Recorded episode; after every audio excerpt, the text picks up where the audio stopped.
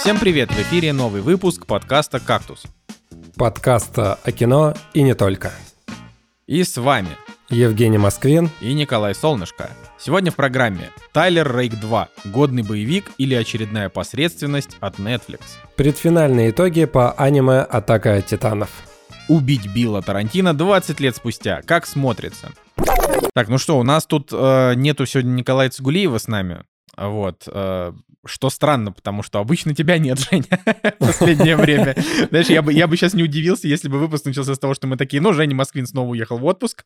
А, значит, вот, но, а, тем не менее, мы с тобой, как это сегодня, как это, возрождаем классический состав кактуса, да? Да, существующий. времена. Да, из, из, из 400 выпусков существующих всего два, да, в таком виде, или три.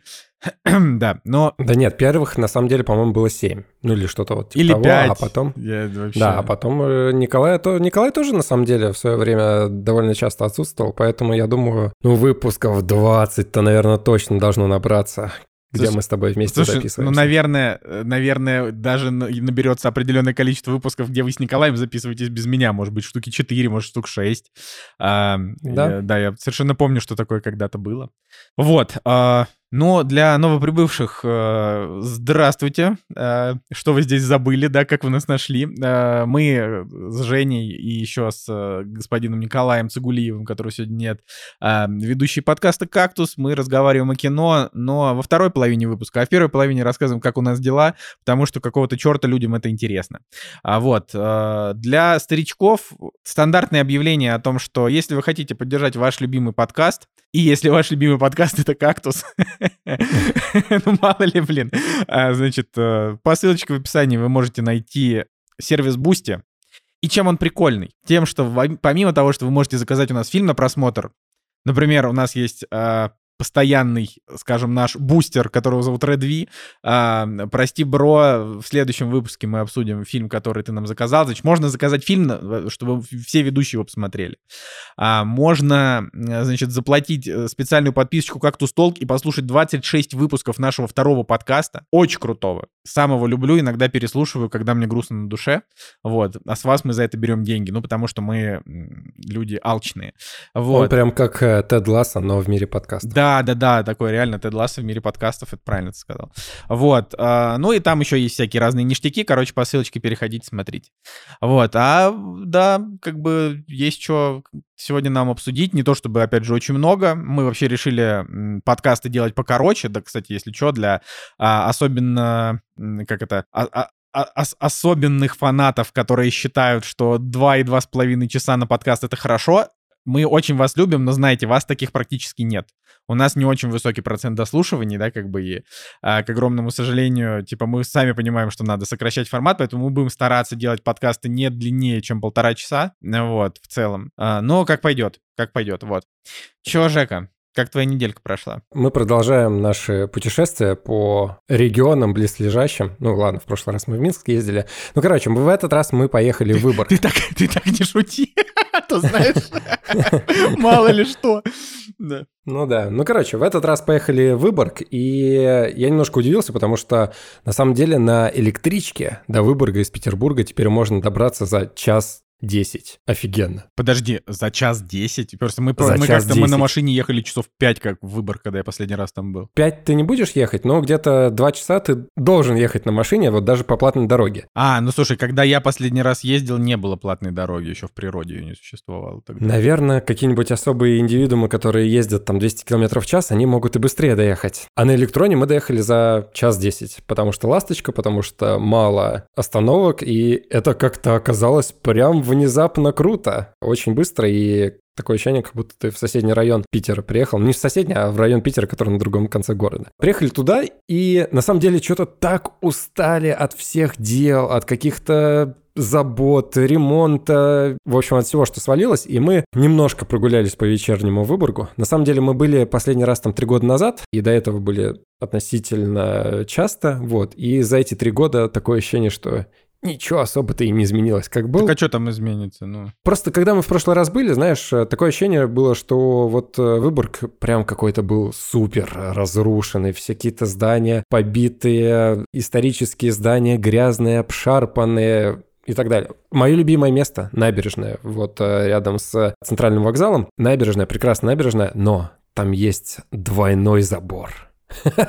Просто представь, ты выходишь к набережной, тебя встречает забор, наверное, сантиметров 10 земли, а потом еще забор. И он а, идет а, на протяжении километра, допустим, да, и ты такой, охрененно. В смысле, вот это, это для, для того, чтобы к воде не спуститься или зачем он нужен? Ну, это сделано для того, что там написано, что обрушается в общем, разрушается набережная. И вместо того, чтобы ее починить, потратили деньги и вместо на то, чтобы того, поставить... Чтобы, да, два... поставить второй забор, который торчит в пешеходной дорожке, Ладно, это было три года это, назад. Знаешь, приехали... это, это как сказать о России, не говоря, что ты в России. Ну, типа... Страна заборов, да. Мы приехали, и за три года ни черта не изменилось. Он как стоял, так и стоит. Но это, конечно, очень смешно. Нет, что-то на самом деле делают. Какие-то там тротуары перекладывают, дороги перекладывают, ну, парочка зданий, может быть, преобразилась. Но вот в целом все равно ты идешь, и такое ощущение, что захолустье какое-то, да, и до него как-то не добирается. Но в некоторые места, конечно, красиво. Так вот, мы что-то так устали и немножко погуляли, и зашли в апартамент, который мы сняли. И на весь вечер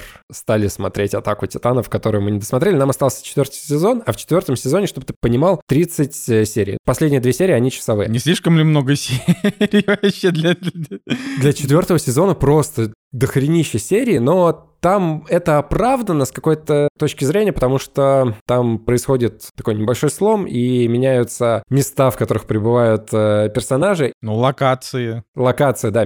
Меняются локации, они кардинально меняются. Из-за этого как бы нужно много чего еще рассказать. Во втором сезоне там вообще 14 серий, ну, гораздо меньше, гораздо меньше. И, в общем, мы за вечер, наверное, посмотрели три четверти четвертого сезона у нас э, передоз был «Атаки титанов», мы потом вышли второй раз э, гулять, а так как мы ее в оригинале смотрим, мне показалось, что мы уже на японском можем э, говорить, они там очень часто повторяют слово «ясно» и разговариваем с друг с другом, и я такой «суга».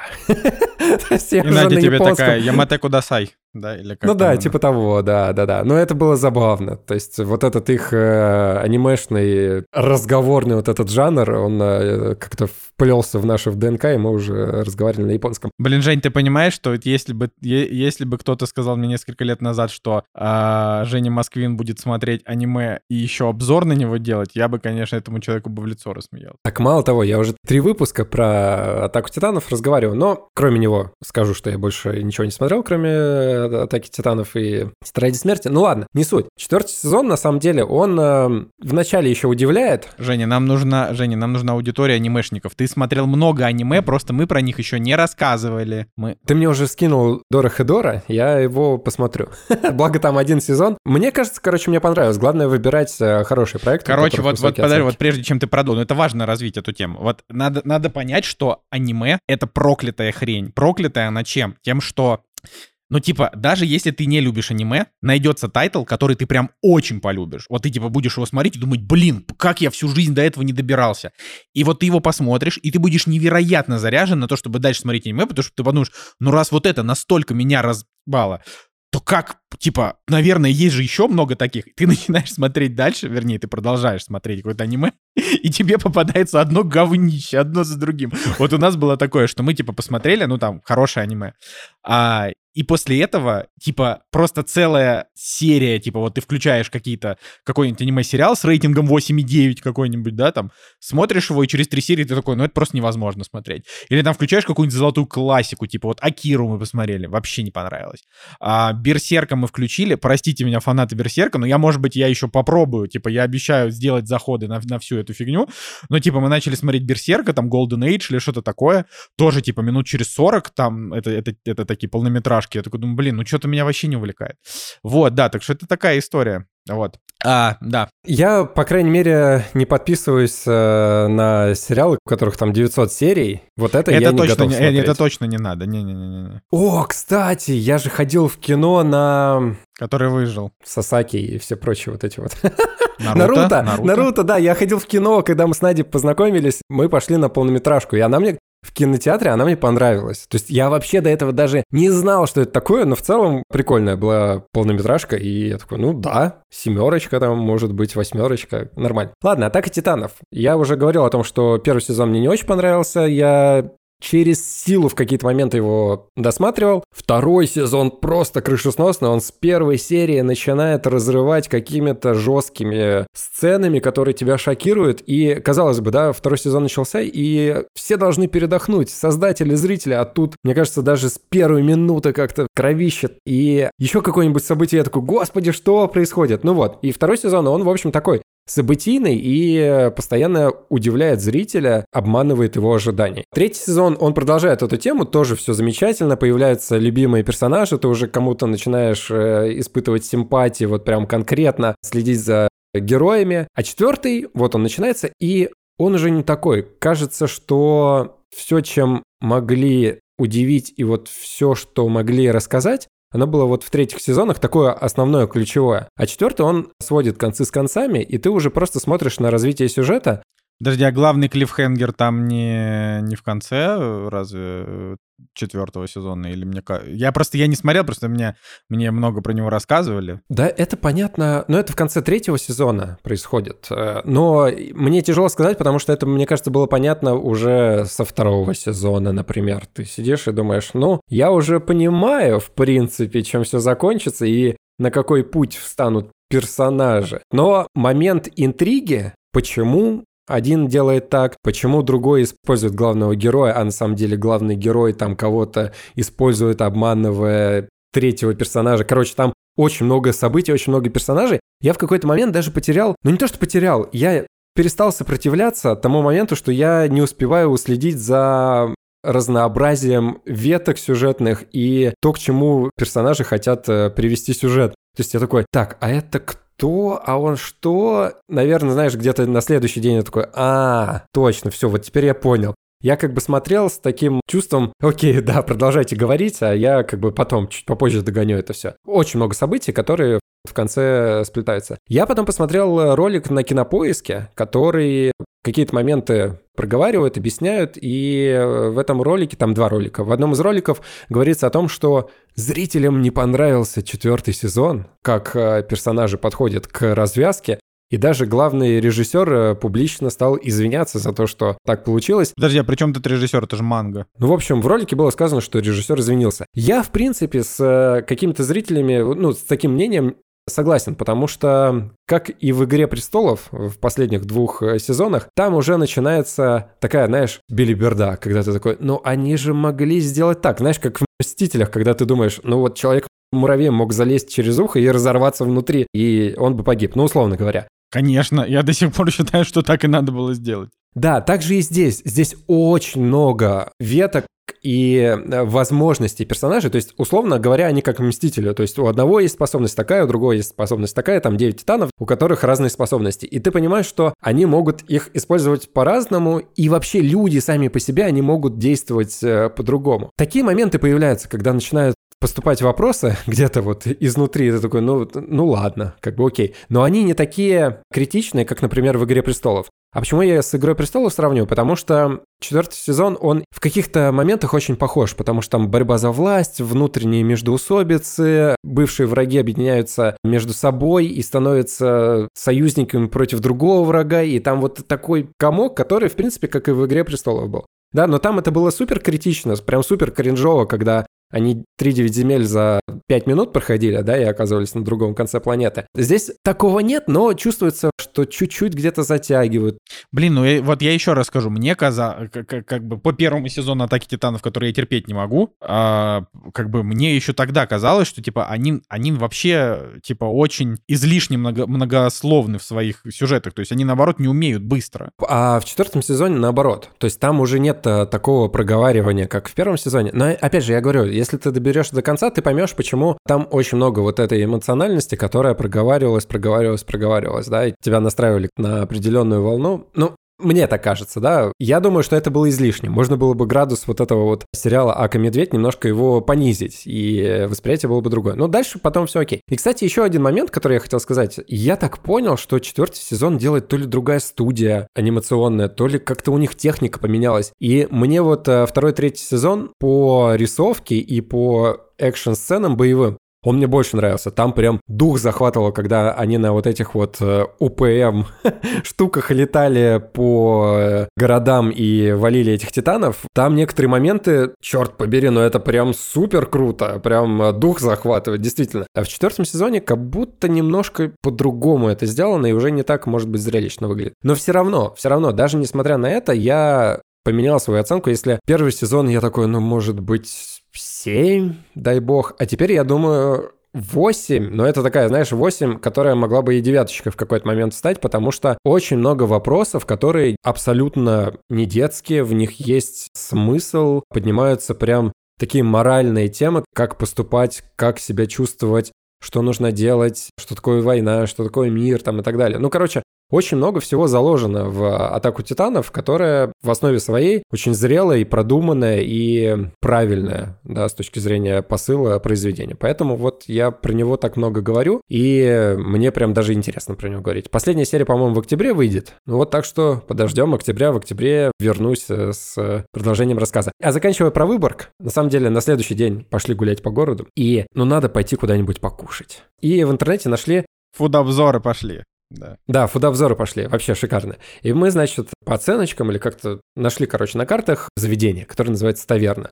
Ну, таверна и таверна, как бы, господи. Значит, подходим туда, а там очередь на улице из людей. Я такой, что? А это понедельник. Понедельник. То есть у Нади теперь э, выходной в понедельник. Мы специально так сделали, чтобы вот э, гулять по местам, каким-то музеям и так далее, посещать э, достопримечательности, когда мало народа. И мы приходим, а там очередь из людей. Причем это даже не вечер, это 4 часа дня было, да? И мы такие, так, в смысле? Ну ладно, мы встали в очередь, и нам люди что-то начинают говорить, а вы тоже посмотрели там по телевизору рекламу этого заведения? Мы такие, нет, нет. Они такие, ну вот, там было, было вот мы все хотим туда сходить. И потом оказалось, что мои родственники, они тоже поехали в Выборг э, на следующий день, и они мне написали о том, что ну вот, даже не зная, что мы там были, они просто чисто случайно про то же самое место написали, и они такие, мы не смогли туда попасть, потому что там какая-то нереальная очередь, записываться нужно за неделю, чтобы столик забронировать. Я такой, что? Ну да, мы отстояли очередь, и напротив этого заведения был ресторан, который назывался «Медведь». Я такой, вовремя мы посмотрели сериал, который называется «Медведь». Они же переименовали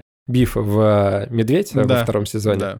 Я постоянно порывался, чтобы не стоять в этой очереди и пойти в «Медведь». Шутки лились одна за другой. Я говорю, ну все, нужно идти второй сезон оценивать. Да, но все-таки мы достояли и пошли туда. И ты знаешь что? Я наконец-то получил то, чего хотел. Я очень долго искал блюдо, которое называется суп в хлебе. А, ты не ел суп в хлебе? Блин, это же это очень вкусно. Я ел, но просто давно как-то уже не попадалась эта тема. Я даже не помню, где я ее пробовал. Может быть, э, в Эстонии, вот в э, известном заведении. Ну, короче, вот. И мы долго искали и наконец нашли. И там была пивная похлебка в хлебе. Блин, ну это просто какое-то наслаждение. Мы всего очень много взяли, объелись. Я и сели, когда обратно в электричку, я ехал такой, как колобок. Я такой, ну все, довезите меня до дома, и я просто лягу спать, потому что я объелся этой вкусной еды.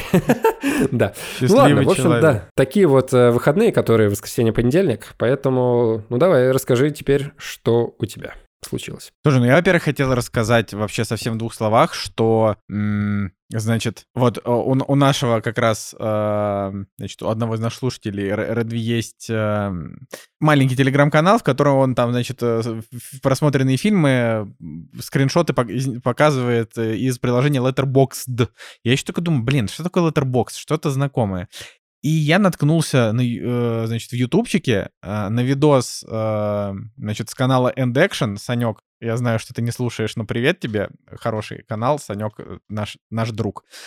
А вот, и, значит, и Саня рассказал, типа, в 20-минутном видео, почему нужно бросать все и начинать вести Letterbox. И он меня убедил. В общем, вот я посмотрел видос, и я такой, вот, я поставил себе, короче, Letterbox, и я теперь от него, вот когда у меня есть время, которого у меня не очень много, я, конечно, невероятно от него кайфую, потому что это, это действительно очень классный проект. Это как бы, ну как это объяснить? Это как кинопоиск, но без онлайн-кинотеатра. А, и ну вот слово лучше неправильно будет сказать. То есть мне, мне на самом деле, мне нравится приложение Кинопоиск. Я тоже в нем там с удовольствием иногда провожу какое-то время, читаю там, не знаю, рецензии Зельвенского, хотя он не всегда я с ним согласен, но в целом, да, то есть мне, мне нравится. Но как бы Letterbox это другое. Например, в Letterbox Гильермо Дель Торо составляет свои там э, списки фильмов, которые ему нравятся.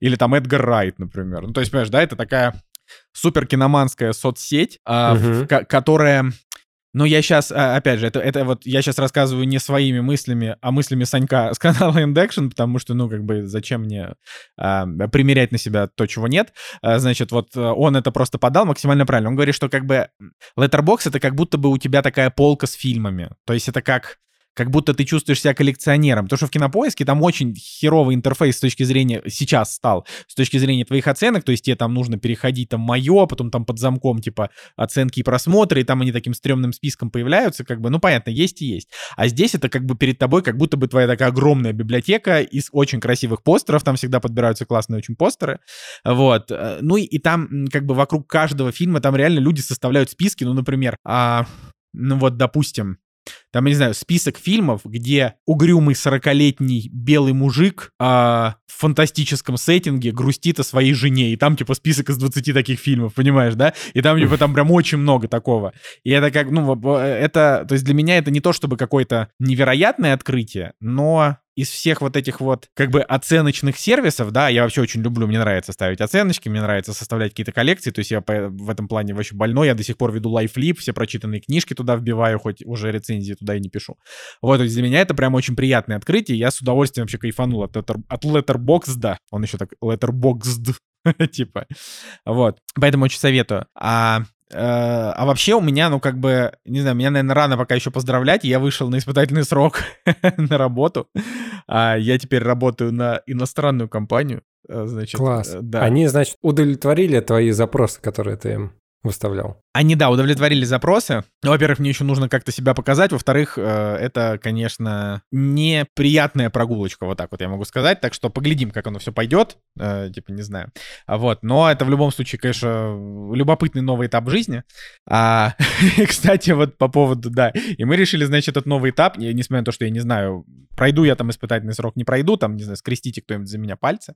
А, значит, э, интересно то, что мы, мы решили, значит, это дело отметить, заказав себе очень дорогие роллы, потому что, а, ну, как бы дешевых роллов, мне кажется, уже не существует.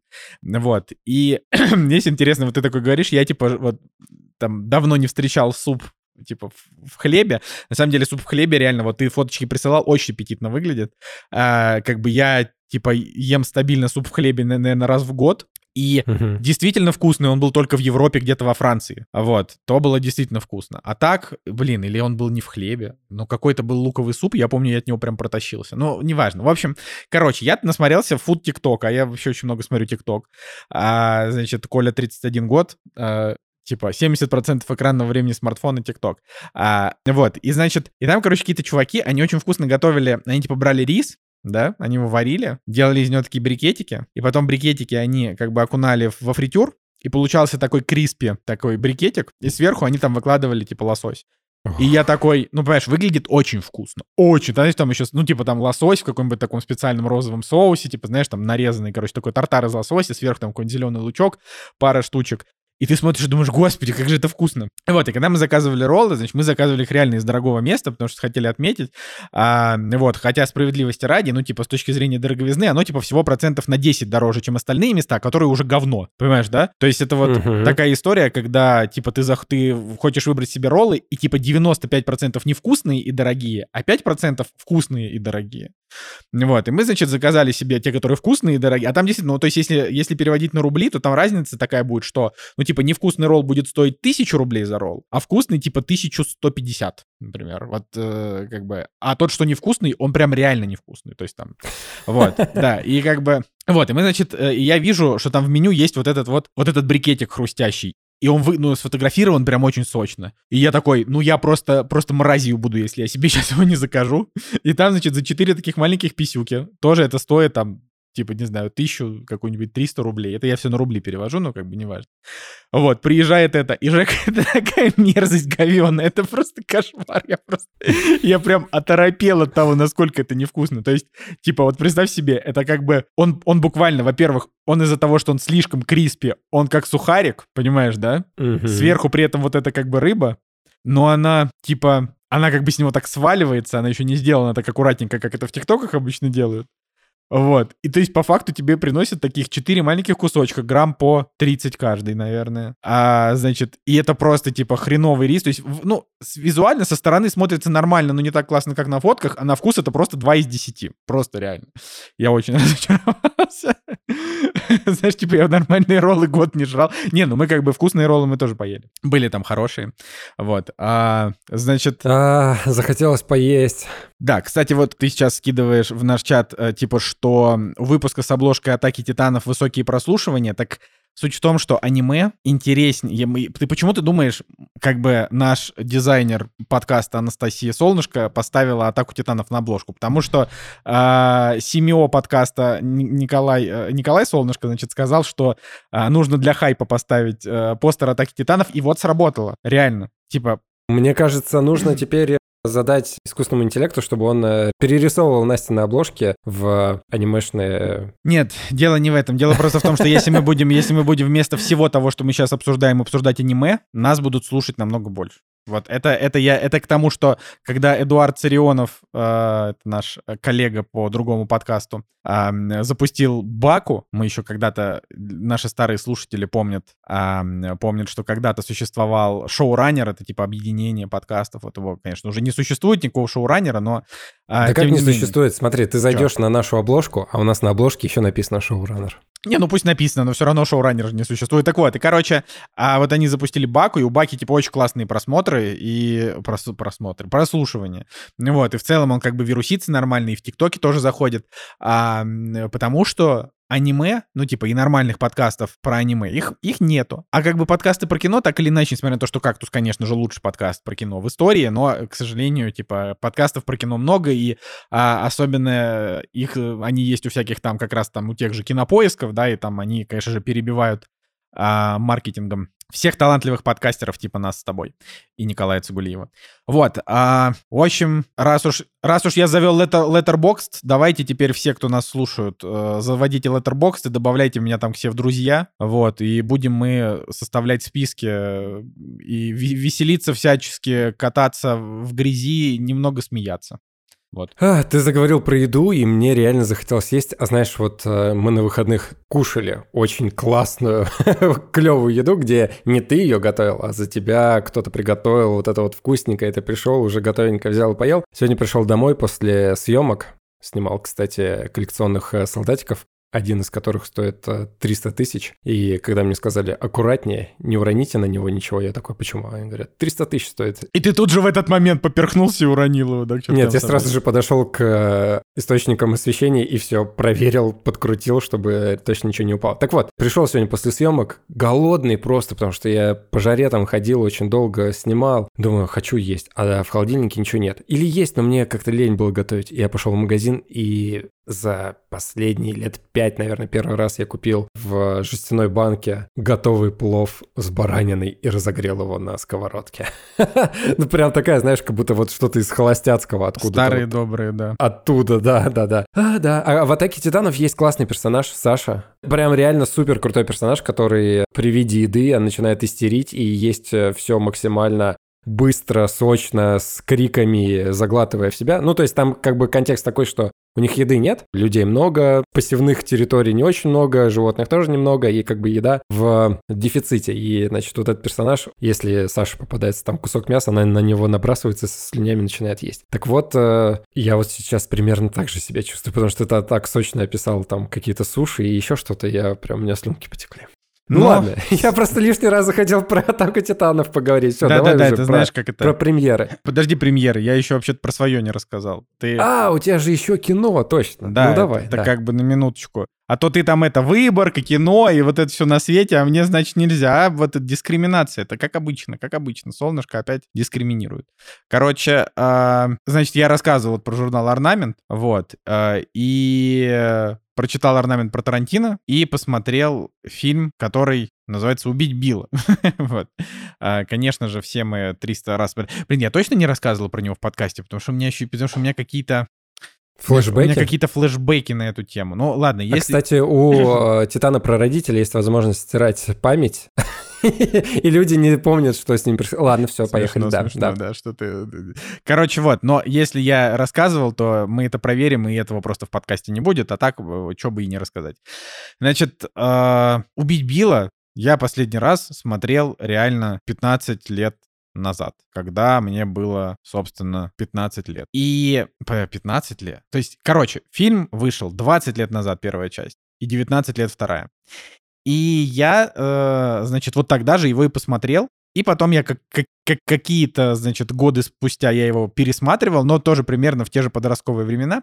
И э, после этого я как бы про него не то что благополучно забыл, он как бы у меня закрепился в памяти, как вот один из таких фильмов, которые ты вот смотришь, а, ну, типа, знаете, как «Матрица», например. Вот, допустим, я ставлю вообще зуб на то, что большинство людей, кто смотрели «Матрицу», они, конечно же, помнят, как Нео уворачивался от пуль, как там Тринити залетала в телефон, как там с агентом Смитом они дрались, но они не помнят какие-то мелкие детали. Ну, типа, знаешь, там может вылететь из головы, например, как там Сайфер э, сидит в ресторане с агентом Смитом и разговаривает. Ну, такая, типа, она может вылететь сцена из головы. Или, допустим, вот ты там давно не смотрел, и ты не помнишь, что там погибает вот этот чувак, который у них там оператор. Ну, понятно, что я сейчас как бы привожу это просто как пример, ну, допустим, ой, ну, это... Я тебя прекрасно понимаю, потому что у меня память э, вообще как у золотой рыбки, и я помню основные какие-то вот самые яркие фишки фильма, промежуточные там диалоги или еще что-то, они постепенно выветриваются из памяти, поэтому раз э, в три года можно «Матрицу» пересматривать. Ну или, да, похоже, что-то такое культовое, что может э, выветриться. Да, при этом, при этом как бы не обязательно, ну, типа, это именно вот «Матрицу», да, то есть это я «Матрицу» привел в пример, потому что, ну, действительно, как бы очень попсовый, его там, типа, все смотрят и почти все его любят, вот, но это можно экстраполировать на любой фильм, на тот же «Властелин колец», ну, типа, вот, помнишь ли ты конкретно по шагам, с чего они начинали свой поход, куда они пришли сначала, куда они пришли потом, то есть ты все равно, когда это будешь пересматривать, ты какие-то вещи будешь вспоминать, а до этого, как бы, они у тебя из головы выветрились, но при этом ты, конечно же, помнишь, как там, я не знаю, а, был там, я не знаю, праздник а, дня рождения Бильбо, потом Фродо и Сэм, значит, ушли там в поход и т.д. и т.п. Вот у меня то же самое произошло с «Убить Билла». Я помнил то, что э, была такая очень мощная и кровавая экшн-сцена. В конце, конечно же, я помнил эту экшн-сцену. Я помню пятипальцевый удар, которым она убивает Билла в конце второй части. А, я помню ее драку с, значит, э, с Орен Иши, который играет Люсилью, там помню, как она выбиралась э, из могилы, типа разбивая, э, разбивая пальцем. Но когда я пересматривал фильм, во-первых, я совершенно по-новому для себя вообще зафиксировал образ этого фильма. Когда я был подростком, для меня это была просто такая развлекуха, кровавая и не особенно какая-то значительная. То есть я не сильно любил «Убить Билла». То есть я к нему относился ну, с такой определенной симпатией, потому что Тарантино и, и так далее, но при этом тогда я вот как-то не мог его оценить. Сейчас, когда я пересмотрел первую часть, я столько для себя нового увидел в этом фильме впервые, как будто бы. То есть, во-первых, я абсолютно забыл, что она там приходила к чуваку, который э, делает э, катаны, да, и попросил Ничего. его сделать да, себе да, катан. Да. да, и вообще у меня вот этот кусок, его просто не существовало в моей голове вообще. А это такая нормальная часть. А, допустим, у меня а, у меня совершенно не отфиксировалось, что Эльдрайвер пыталась ее убить и почти отравила, но Билл не дал это сделать, и поэтому она не умерла. Это такая, как бы, такая странная как бы, ситуация, потому что, по сути, ну, им нужно было ее уже добить, и тогда ничего бы этого не было, но вот оно случилось. И я, наверное, совсем забыл, что там какой-то врач вводил каких-то мужиков, чтобы ее насиловать, значит, пока она лежала в больнице. Вот это я абсолютно так же не зафиксировал у себя в голове. А, и, и фильм-то на самом деле, он, конечно, не такой крутой, как «Криминальное чтиво», но только по одной причине, потому что «Криминальное чтиво» слишком крутой. Но «Убить Билла» там первая часть, я не говорю про вторую, вторая это вообще шедевр, это такая семейная драма, трогательная местами, очень сильное кино. Но именно вот говоря про первую, то это же, это же абсолютно великий боевик, суперски поставленный, с невероятным просто миллионом количества отсылок э, к различным таким восточным фильмам. Я еще когда вот в орнаменте прочитал все вот это, э, я в орнаменте оценил, э, там, например, вот есть история, которую знают только избранные люди, и даже фанаты этого могут не знать, потому что это, ну, слишком узкая хрень. А вот когда она приходит э, к мастеру мечей, э, к мастеру катан, э, значит, она прилетает к нему в Японию, она заходит в бар и спрашивает, есть ли у него, можно ли у него поесть суши. И он начинает как бы с ней заигрывать, ну, типа, просто разговаривать, там, что-то ей рассказывает, появляется его друг, они там разыгрывают какую-то сценку условно. А, и потом она так переходит. Ну, вообще-то, мне нужен, чтобы ты, чтобы Хатори, Хатору Ханзу, или как его зовут, э, сделал мне катану. И вот они как бы переходят с такого смолтока на тему того, что а какие ты еще знаешь японские слова, э, а ты вот из Америки и так далее. А они уже переходят к серьезному делу. Но на самом деле знающие люди в курсе, что в том месте, куда приезжает Ума Турман, а, там не подают хороших суши. И особенно вот в таких вот барах, в котором Хатору Ханзо живет и работает. И поэтому знающие люди, да, которых вообще меньше, мне кажется, одного процента посмотревших, а, они понимают, что с самого начала весь их разговор — это как бы это как бы сценка, которую они друг перед другом разыгрывают. Вот этот их small talk, который переходит. А, то есть они как бы сразу валяют дурака. А вот те, кто mm-hmm. этого не знают, Понимаешь, да, о чем я сейчас рассказал? Да, Те, да, кто да, не да, знают, что как бы что суши, что суши не подают в этих местах, потому что они там тупо невкусные, их не умеют готовить. А, те, те смотрят на эту сцену вот как, э, как бы, как я смотрел, своим обычным взглядом, да, когда он приходит и, э, то есть она приходит и говорит, есть ли роллы, и вот они пере, про, проводится какая-то беседа, и потом уже переходят к этому. И, короче, таких вот вещей там очень много всяких. А, то есть я, например, там никогда не задумывался о том, что в этой команде 88 бешеных, или как там ее называют, а, которые, значит, охраняют Орен и Ши,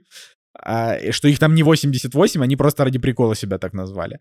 Ну, и, и, и, и так просто, просто очень много, очень много таких, э, таких нюансов, которые, вспл... которые вот я прочитал в журнале и с этого кайфанул, а потом посмотрел в фильме и, и, и, и заново на это все взглянул, и я прям первую часть вообще прям полюбил всей душой. Очень круто. А вторую я как бы я ее и так любил, ну потому что вторая это...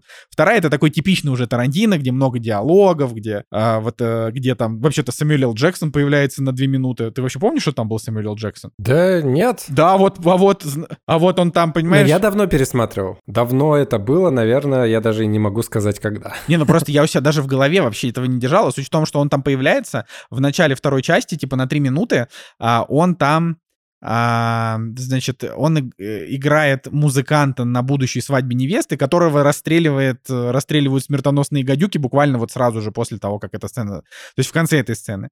А Кстати, а... про смертоносных гадюк. А, мы же пересматривали месяц назад э, «Криминальное чтиво». Так. Я в «Криминальном чтиве», ну, как я, я и Надя. а может быть, даже больше и Надя, чем я. Ну ладно, в общем, мы заметили, что в «Криминальном чтиве» очень много отсылок к «Убить Билла», хотя, да, «Криминальное чтиво» вышло раньше. Ну, или даже не отсылок, а каких-то моментов, которые так или иначе говорят о том, что у Тарантино есть какая-то вот э, любовь к определенным предметам. Короче, смотри, извини, что перебиваю. Первое, когда Буч выбирает себе оружие, которым он должен отомстить насильникам, которые насилуют там Марселоса, он, значит, перебирает. У него была бензопила, у него был молоток, и в какой-то момент момент, да, он поднимает глаза, а там у него катана которая выглядит, ну, наверное, так же, как и в э, «Криминальном чтиве». Я, конечно, досконально не помню, как они там выглядят, но Условно говоря, он берет катану. Катаной рубит там всех этих чуваков. И самое прикольное, что чего я тоже раньше не замечал, когда персонаж э, Ума Турман, Мия в «Криминальном чтиве», она начинает рассказывать про сериал или там пилот сериала, в который ее пригласили сниматься, да, и там она перечисляет э, персонажей. Там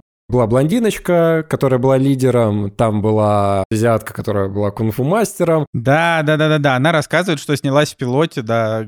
Ну, короче, Все ну было... прикольно же, да, ну прикольно, прикольно, да? А еще есть э, фанатская теория о том, что вот этот вот, то, что ты меня как раз перебил, на том моменте, когда я хотел сказать, что а, вот этот музыкант э, музыкант из второй части «Убить Билла», это, возможно, Джулс из «Криминального чтива», который ушел из криминального бизнеса в конце фильма ну, и, и как бы и занялся музыкой. Так что я, конечно, вот, я так могу сказать, что понятно, как бы разговаривать о Тарантино в плане, что, блин, да Тарантино вообще-то классный режиссер, ну, как бы это глупо, это глупо, да, все прекрасно понимают, что Тарантино классный режиссер, у которого есть один фильм, который вы обязательно не любите, и один фильм, который вы обязательно любите больше остальных. Ну, то есть это, это, это, это, это классика. Вот, например, я у него больше всего не люблю Джанго, больше всего люблю, наверное, ну, не наверное, а как бы криминальное чтиво, ну и однажды в Голливуде очень люблю. А, вот, остальные я люблю чуть меньше, но тоже, тоже очень так же люблю, конечно же. Может быть, еще Джеки Браун я люблю меньше, чем да, а, вот да. это самое темное пятно. Ну вот, карьере, ну вот кажется. я так не считаю. Вот, во-первых, когда я прочитал «Орнамент», я пересмотрел вообще все свои взгляды на Джеки Браун. Я решил даже пересмотреть его тоже, потому что, ну, там очень классно рассказали. Когда ты знаешь контекст, это всегда лучше. Вот это я тебе на полном серьезе говорю. Когда ты знаешь контекст, ты уже смотришь с интересом на какие-то детали, ты уже по-другому вообще выстраиваешь свое мнение о фильме. То есть он может показаться тебе там местами скучным и т.д. и т.п., но зная какие-то определенные моменты, тебе будет интересно там увидеть э, по-новому. Поэтому я его пересмотрю обязательно. Но я все равно считаю, что Допустим, самый слабый его сценарный фильм — это, очевидно, Джеки Браун, но меньше всех мне все равно нравится Джанго, просто потому что он как будто дурацкий. Он какой-то безыдейный, вот. Хотя стильный и так далее, но слишком там Тарантино в своей... Э, даже не знаю, в общем, в своем эпатаже он в этом фильме зашел куда-то на какую-то территорию, когда уже стало немножко даже абсурдно. То есть не так, когда он Гитлера убил в «Бесславных ублюдках», а когда уже ты такой, ну, come on, фильм уже должен был давно закончиться, он все еще идет. Ну, короче, это я, это моя проблема с ним. Но, в общем, я к тому, что мой вот этот спич, к тому, что э, не нужно объяснять вам, за что надо любить Тарантино и за что его не надо любить. Но если вы вдруг в такой же ситуации не смотрели «Убить Билла» довольно давно, ну, типа лет 10, да, вот не смотрели, обязательно его пересмотрите, потому что это точно, это новый взгляд вообще на него будет. Все вот эти тут туду туду тут ну то есть это же тоже прям вообще классно вот да, но это, это все, что я хотел рассказать по поводу дел. Э, так что я думаю... Кстати, что, да. у меня есть еще предложение к тебе. Так. Раз у нас э, не очень много кино в этом э, подкасте, хотя мы уже очень много, да, рассказали, но я в предыдущем выпуске, представляешь, я забыл рассказать интересную историю из э, моих будничных дел. И я хочу так, ее догнать. Так. То есть вы меня постоянно спрашиваете перед записью подкаста, ну у тебя же должно быть что-то в загашнике из того, что ты посмотрел. У меня теперь в загашнике есть история, которую я забыл рассказать. Короче, я говорил в прошлом выпуске о том, что я участвовал в съемках короткометражки, и после съемок мы с режиссером договорились о том, что я помогу ему вывести вещи со съемочной квартиры. Мы приехали на станцию метро Парк Победы, пришли пешком э, до съемочной квартиры, которая, кстати, на самом деле сдается именно как э, квартира, которую используют в съемках. То есть там старая какая-то мебель там и так далее. В общем, там все было оставлено, мы убрали мусор, собрали все оборудование, которого очень много на самом деле было. И так как э, бюджет у фильма небольшой, и вместо того, чтобы ехать на такси, я говорю, давай я найду каршеринг, подгоню его, и мы в спокойном режиме, да, за меньшие деньги, нас никто не будет торопить, мы спустим вещи и поедем уже потом вот на точку, разгрузимся, и все будет нормально. Угу. Согласились. В общем, пришли к этому выводу. Я пошел искать э, каршеринг. А это спальный район, там вообще, ну, просто какие-то хрущевки, Ладно, там было два варианта, значит, э, машина побольше или машина поменьше. Ну ладно, выберу машину побольше. Выбираю французский автомобиль. Я подхожу, уже арендовал ее, подхожу, а она просто убитая в хлам. Я никогда таких убитых машин в каршеринге не видел. То есть она вся побитая, грязная. Я открываю дверь в салон, а там, знаешь, такое ощущение, как будто 500 литров бетона жидкого перевозили. То есть все сиденья в чем-то заляпаны, закапаны, прокурены, есть дырки в сиденьях, пыль на торпедо, руль просто ободранный. Ну, короче, это была жесть. Реально просто жесть. Но так как я уже вроде как за нее заплатил там за два часа, думаю, ну ладно, господи, что я разочек потерплю? Не потерплю, что ли, да? Ладно, подогнал эту тачку к подъезду, открыл багажник, мы загрузились, пытаюсь э, закрыть багажник, э, берусь за ручку, ручкой закрываю дверку багажника, и у меня отлетает пластиковая накладка. Ну, то есть даже дверь багажника развалилась в руках. Плююсь. Угу. Мы садимся в машину и едем. А нам ну, нужно на другой конец города. То есть ехать на тачке нужно было где-то час. Плюс еще попутно заезжая в другие места, чтобы там а, другие вещи а, отдать. И это же была жара. Наверное, градусов 29 было. Да, 29 градусов. Блин, 29 это прям жарко для Питера, да. Кондей в машине не работает. Просто мы ехали, поливаемся потом уже, как-то все грустненько, ладно, я терплю, я же русский человек, я думаю, я потерплю. Доедем до конца. А, доехали до Горьковской и встали в пробку. А, значит, на приборке горит э, лампочка все это время о том, что низкий уровень масла. И она где-то раз в минут 20 таким звуком протяжным противным сигнализировал о том, что у вас низкий уровень масла. Я говорю, ну ладно, что я каршеринге не видел, что ли, что какие-то ошибки выскакивают? Ладно, едем. Там есть точка, где стоят э, сотрудники дорожной патрульной службы. И мы, проезжая мимо них, у машины из-под капота раздается просто какой-то адский хлопок, и вся дорога, все подкапотное пространство, оно моментально покрывается дымом каким-то вообще нереальным. Ничего не видно перед э, лобовым стеклом. А запах вот этого масла, короче, в салоне. И у нас было ощущение, что у нас загорелась машина.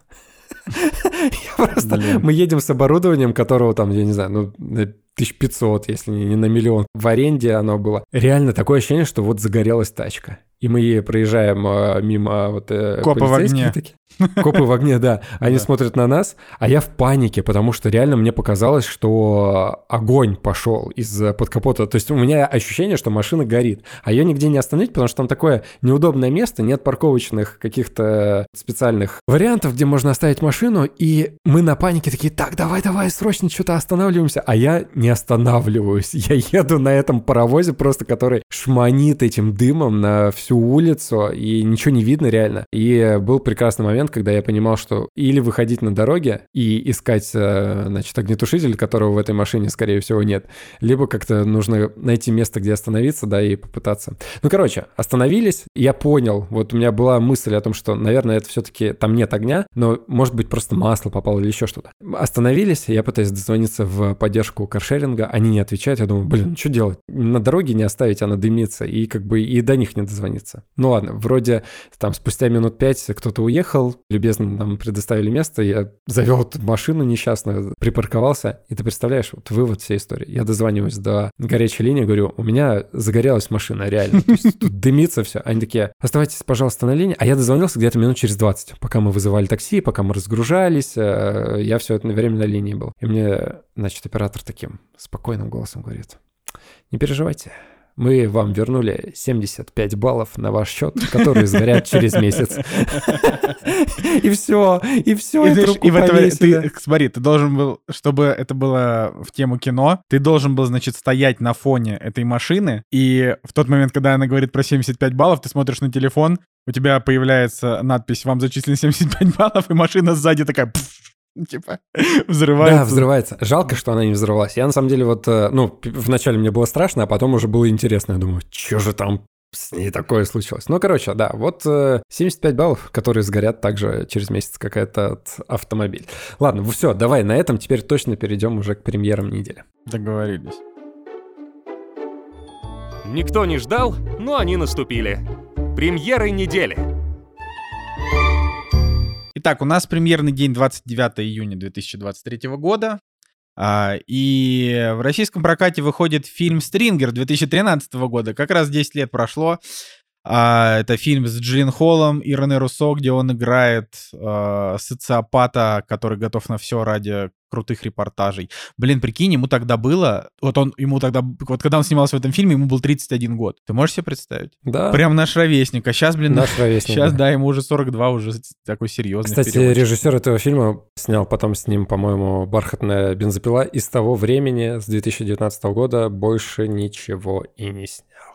Ну, я, кстати, я так понимаю, что «Бархатная но бензопила». он был сценаристом «Андер». Слушай, но Подожди, так это же, это ли не, не, не тот ли это Дэн Гилрой, который, который культовый вообще, потому что как раз, может быть, он э, и был типа сценаристом, или, или это не он. И ну, может, на... это брат его, там был Тони Гилрой.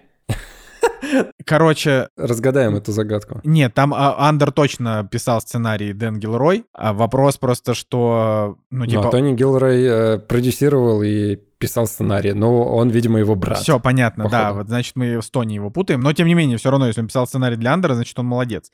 Но, но видишь... это внезапно, внезапно, что есть а, очередная порция братьев, которые в кинобизнесе вместе выступают. Ну, как режиссер, видишь, он особенно не состоялся. «Бархатную бензопилу», по-моему, Цигулиев смотрел, и как-то он ее не похвалил.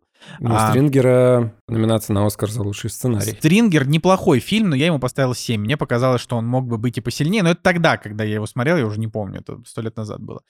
А, но вообще на этой неделе глобально прям супер интересного-то особо ничего не выходит. То есть, ну, там, круиз по джунглям Тайна Вальверде. Это же, очевидно, его так специально назвали и даже постер сделали, чтобы была какая-то а, ассоциация с фильмом э, со скалой, да, да. Я посмотрел на постер, и я сначала подумал, что это индийский фильм. а это оказался французский. Но, французский, опять же, да. Э, череда странных французских комедий. Я думал, это уже вымирает как жанр, а нет, они продолжают. Ну, знаешь, обычно есть какая-то золотая эпоха, да, когда выходит очень много фильмов, и потом все это как-то уже... Но даже вот в России уже нет таких э, тупых комедий. Мы же уже пережили этот период. А во Франции наоборот, как бы вот они как штамповали вот это все, у них также и выходит, и продолжается. Да, а фильм выходит, который называется очень странно в России, Мэгги Муры, но он как бы и в оригинале также называется, там играет э, Джон Хэм и Тина Фей. Помнишь Тину Фей? Как я могу не помнить Тину Фей? Ты чё? Это же Лиз Лемон. Лемон. Да, но, к сожалению, там оценки какие-то вообще прям супер низкие, 6.0. И там, кстати, играет э, актер из э, Теделаса. Нейтан, Нейтан, да, вот. Я его не часто... Да я, кроме Теделаса-то нигде не видел, а тут вот он появился Блин, в, я, я, я вот... Ты сейчас напомнил Тину Фэй, я вспомнил, как же я соскучился по, по 30 Rock. Это, конечно, было это, это я в какой-то момент подумал пересмотреть, но я не знаю, я что-то побаиваюсь. Мне кажется, что покажется, что это как-то странно. Да он и тогда был дурацкий, и сейчас он будет дурацкий, просто он же кайфовый. Если, ну вот, короче, если я вам думаю попробовать. Не нравятся да. вампиры, если вам нравятся вампиры, вам понравятся горбуны. Золотая классика от Блин, ты даже помнишь а, это? Да, ну короче, Конечно, конечно, я помню. А, но надо сказать, что э, еще выходит один фильм со звездой сериала. Фильм называется «Время расплаты». А, да. да, значит, где главной роли играет Доминик Персел из uh, «Побега» Prison Break. Вот. Ты что, он же играл в самом лучшем фильме Уви Бола. Короче, в у котором... Бола был фильм про... А может, и не самый лучший. Подожди, нет, наверное, самый лучший был про чувака, который заковал себя в железные доспехи и пошел расстреливать город. А он, короче, у него играл в «Нападение на Уолл-стрит», по-моему. Да, «Нападение на Уолл-стрит», и у него оценка 6,6. И этот фильм даже можно посмотреть на Кинопоиске, у него 15 тысяч оценок. Это фильм Уви Бола. Слушай, ну, типа, у Уви у него, у него много кино. В основном по играм, конечно. А потом, значит, очередной фильм, ну, это фильм 2020 года, китайский фильм про Мулан. Я не знаю, Сейчас, показывали подожди, ли... подожди. У «Ярости» даже оценка ниже, чем у этого фильма на Кинопоиске. То есть даже можно сказать, что «Нападение на Уолл-стрит», по крайней мере, в русском сегменте, самый высокооцененный его фильм. Почему бы и, и там нет, играет. Доминик Парсел, да. Ну да, да давай, что там, все? Не, ну я, ну я говорю, что вот э, китайский фильм про Мулан, а, очередной фильм, который перевели как «Проклятие. Дом с прислугой 2». это, причем это не экспонента, это кинологистика. Проклятие, дом с прислугой 2, а на самом деле он называется по-английскому как спящие красавицы. Ой, господа, пожалуйста, за что? Вот, э, но в целом, конечно, да, прокат э, официальный, как обычно, мертв. А в неофициальном прокате, я так понимаю, что скоро выходит Флэш, скоро выходит э, как бы и все остальное.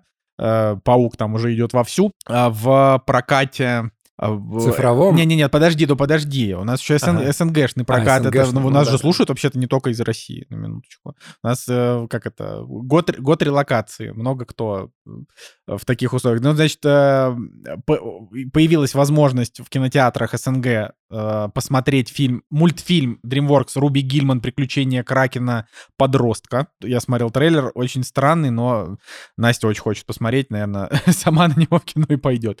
А, значит, а также «Индиана Джонс 5» выходит вот на этих выходных, э, когда вы слушаете этот подкаст, я пойду смотреть э, «Индиана Джонс и колесо судьбы».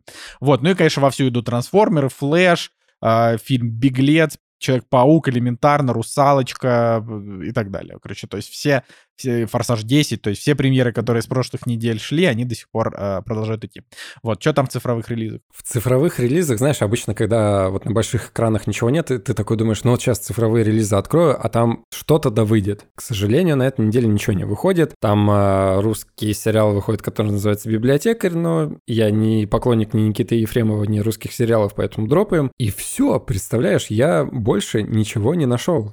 Слушай, но... Казалось бы. Ну вот, сериал с Идрисом Борисом Эльбой, да. Но это вот да, он да, да. сейчас выходит. Да, захваченный рейс на Apple TV. Э, подождем оценок, но я, по-моему, в прошлый раз еще говорил, что сериал э, с Томом Холландом, который заскамили по оценкам, у него на самом деле неплохие зрительские оценки, поэтому его тоже вполне можно смотреть. Вот. Э, аниме «Внутренние покои», э, про которое мы вообще ровным счетом ничего не знаем, но это Netflix, поэтому а, поглядим. Значит, про библиотекаря ты сказал, подожди, а этот библиотекарь, это, это не по Михаилу ли Елизарову это фильм? Да, у нифига себе, это сериал по э, сериал по книжке Елизарова. Так это же на минуточку, я читал книжку Елизарова. Это ну, круто. Это любопытно, потому что библиотекарь это культовая книга. Я не могу сказать, что она мне нравится, но Никита Ефремов, короче, я себе ткну, что я буду смотреть. Если у него будет рейтинг выше, чем 7,2. Кстати, а по поводу книги. Ты представляешь, я тут дописал свою книгу. Так ты вроде уже это рассказывал. Когда ты ее... Когда, когда релиз на всех площадках? Вот, и, короче, представляешь, я-то думал, что самое сложное написать, а оказалось, самое сложное довести ее до ума. Конечно, конечно. Редак, редактура — это тебе любой... Э, как это, вот Настя, наша, Анастасия, она редактор литературный по профессии, и любой литературный редактор тебе скажет, что редактура — это практически такая же работа, как сама книга, потому что редактор обычно объясняет автору, где у него логические ошибки, чтобы он где-то переписал, где-то правит за него, где-то, значит, то есть редактор — это очень важная хрень. А более да. того, тебе это еще нужно будет потом как-то либо в какое-то издательство понести и получить миллион отказов, потому что никто новичков сразу не печатает, либо типа сам издатом это как-то печатать, за свои бабки получается. А да, вот, ну да. это уже как бы такая отдаленная перспектива. Вот сейчас как раз я хотел сказать о том, что редактировать чуть ли не сложнее, а может быть и реально сложнее, чем а, придумывать вот эту историю. Но все равно это тоже интересный э, процесс, потому что вот, например, Надя мне помогает э, с редактированием очень сильно, и она читает, да, вот какие-то главы, которые э, уже есть, и она говорит, ага, а вот здесь персонаж там что-то вот не так у него, вот здесь. И самое интересное вот в этом всем, мне казалось, что вот я написал текст, я его прочитал раз пять, и мне казалось, что ну все, как бы я не вижу перед собой никаких ошибок. А получается, что я слеп, потому что я вот, у меня в голове есть какая-то, да, линия, за которой я слежу, а на все остальное как будто не обращаю внимания. И теперь я понимаю, как э, странно это вот все может быть, когда ты вроде читаешь и ошибок нет, а двадцатый уже раз читаешь, и ты такой, господи, какая хрень, вот тут ошибка, тут ошибка и тут ошибка. То есть, э, мне кажется, я первую главу уже, наверное, раз 25 перечитал, и этот процесс, он все еще не закончился. Ну, в общем, я надеюсь, что еще пару месяцев, и тогда уже вот можно будет об этом более подробно поговорить. Ну так вот, в целом, конечно, да, уже все вот написано, осталось это просто причесать и привести к э, хорошему. Да, давай, что, что, что, что, что Да, но э, я думаю, что по, по премьерам-то здесь все. Э, нет Николая Цигулиева, чтобы сделать очень быстрый обзор Метакритика, что там, значит, происходит на Метакритике. Я думаю, что если мы все заведем Letterbox, э, то э, мы будем делать обзор э, новых, под, свежих подборок Letterbox. А на Метакритике ничего интересного интересного не появилось. Э, значит, у Индианы Джонса по-прежнему желтый метакритик 58, а у Уэса Андерсона 74. Короче, это э, грусть печаль. Ну вот вышла игра Final Fantasy 16 для тех, кто, может быть, э, для тех, кто фанат видеоигр. Я уже в нее где-то часика-полтора поиграл. Вот, рано пока какие-то выводы делать, потому что я небольшой фанат Final Fantasy, и мы все еще проходим Зельду. В Зельде у нас уже около 110 часов. а, и она пока что, слава богу, не планирует заканчиваться.